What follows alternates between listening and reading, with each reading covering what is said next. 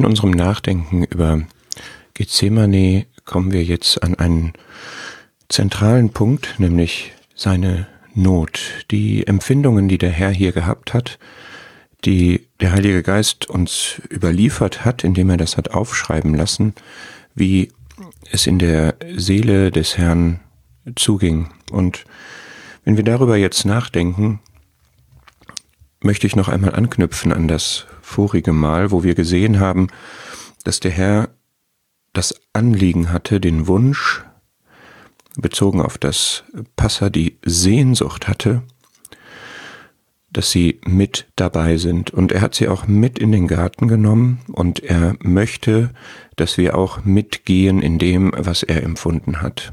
Und er hat drei von diesen Jüngern auch weiter mitgenommen als die anderen und in diesem Spannungsfeld bewegen wir uns jetzt, dass wir also wirklich versuchen können, weit mitzugehen in dem, was er empfunden hat.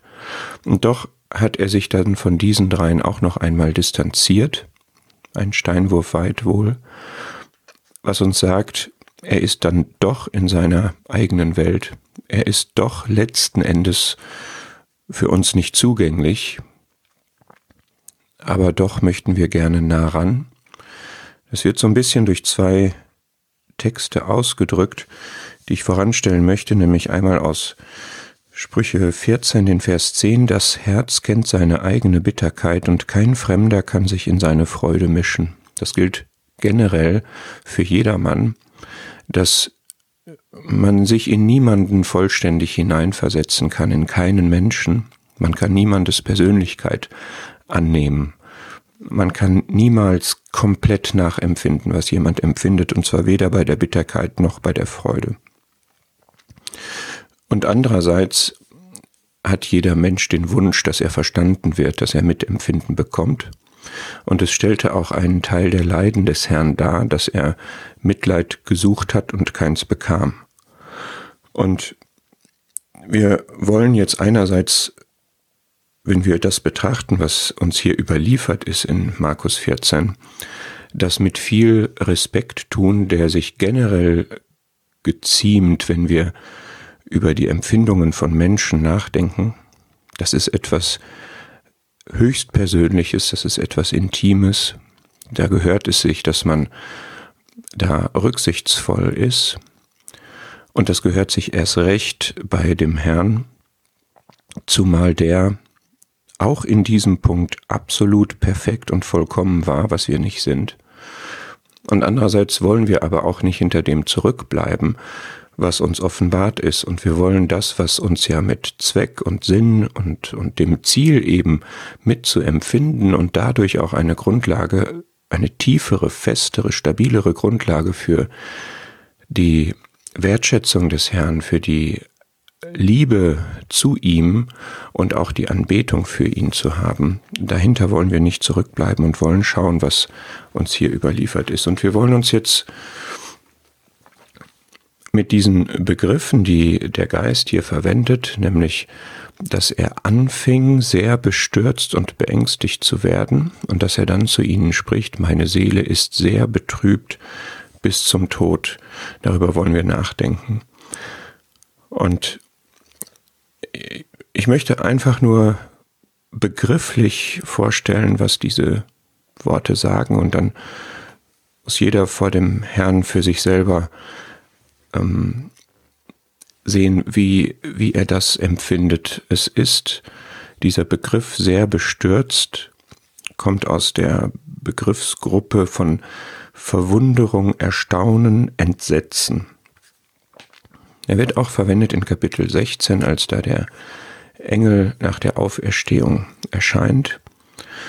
Und er zeigt uns, dass das, was jetzt hier geschah, extrem und nicht mehr steigerungsfähig außergewöhnlich war.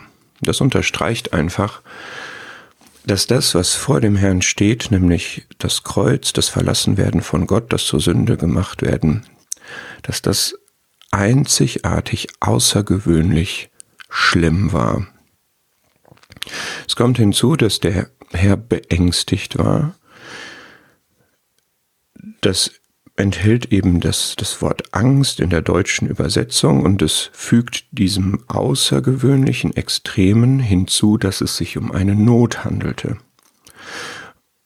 Man kann es auch mit beschwert, beunruhigt, aufgewühlt, verzweifelt übersetzen. Und das ist etwas, was sich uns auf die Seele legt, weil wir den Herrn so überhaupt nicht kennen. Und das unterstreicht noch einmal wieder, wie außergewöhnlich, das war eine einzigartige Situation hier und der Grund dafür war, dass das, was am Kreuz geschehen würde, einzigartig war.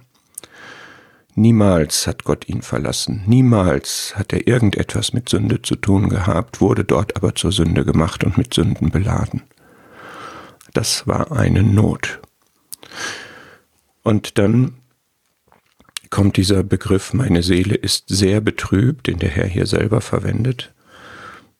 Und das fügt dieser außergewöhnlichen Not das Element der Traurigkeit hinzu. Es ist ein Wort, das sagt durch und durch traurig. Also von Trauer umgeben und ja eben von Trauer überwältigt, durch und durch traurig. Eine, eine existenzielle Traurigkeit, wenn wir so sagen wollen. Und auch da, er ist der, der Freude vermittelt hat, der uns seine Freude gibt, der es uns ermöglicht, uns alle Zeit in dem Herrn zu freuen. Und auch, dass das verwendet wird, hier dieses Wort von ihm selber, zeigt wieder, es ist einfach eine außergewöhnliche Situation, die da kommt. Und er sagt hier, ich bin sehr betrübt bis zum Tod. Das kann man unterschiedlich verstehen. Es geht aber wohl nicht nur um die zeitliche Dimension, dass diese Traurigkeit bis an den Tod anhalten wird, sondern es zeigt auch, dass das Maß, diese Traurigkeit wird das Höchstmaß haben. Er fing hier an, bestürzt und beängstigt zu werden. Das bleibt dabei in dieser Szene. Es wird anhalten. Und dieses bis zum Tod verknüpft diese Traurigkeit, diese innere Not mit ihrem Anlass. Denn das ist der Grund, dass jetzt der Tod vor ihm steht. Der Tod am Kreuz inklusive des Kelchs des Zornes Gottes, der da zu trinken ist, und das Verlassensein von Gott wegen der Sünde, die er stellvertretend auf sich nehmen wird.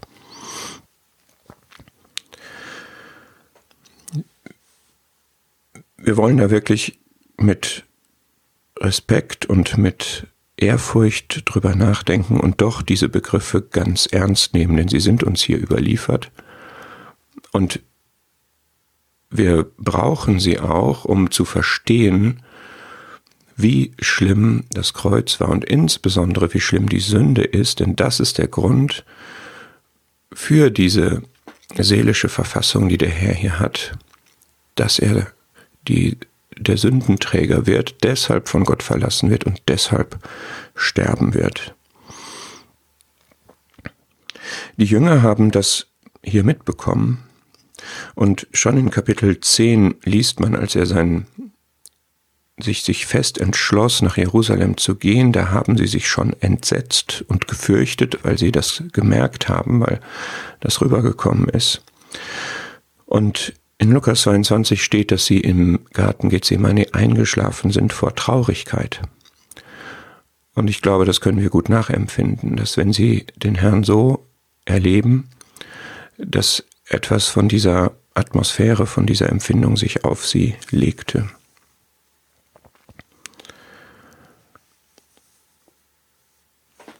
In den Psalmen finden wir eine, eine Aussage darüber, dass es wird ja öfter etwas gesagt über die, die Seele in den Psalmen und in Psalm 42 und 43 kommt das zweimal. Mein Gott, es beugt sich nieder in mir meine Seele. Was beugst du dich nieder, meine Seele, was bist du unruhig in mir? Harre auf Gott, denn ich werde ihn noch preisen, der die Rettung meines Angesichts und mein Gott ist.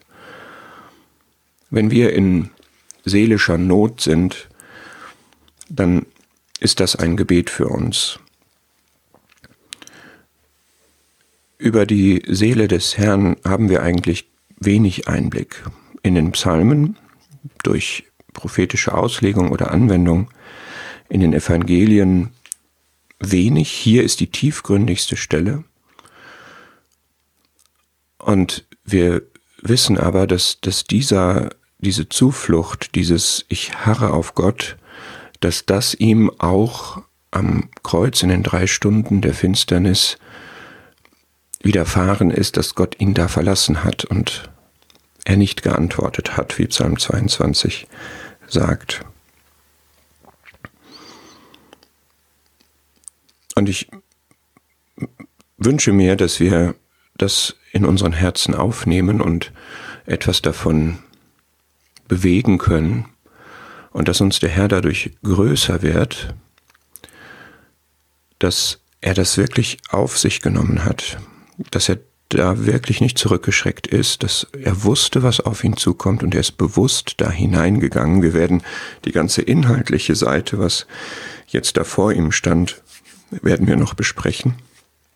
Wir sind im Moment nur dabei, nach dem, was hier der, der Punkt ist, warum uns das überliefert ist, nämlich, dass wir mitempfinden wollen, soweit uns das möglich ist. Wir können ich habe gesagt, das ist hier die tiefgründigste Stelle, aber wir können die Tiefe nicht ausleuchten. Das, die, die Tiefe der Seele, soweit reicht der Lichtkegel nicht. Und das ist auch richtig so, das ist auch angemessen so, da müssen wir uns dann auch beschränken. Aber doch wollen wir sehen, was uns der Geist hier weitergegeben hat. Und ich wünsche mir, dass der Herr uns dadurch wirklich wertvoller wird, noch wertvoller, noch lieber wird, dass er das für dich und mich aufgenommen, auf sich genommen hat.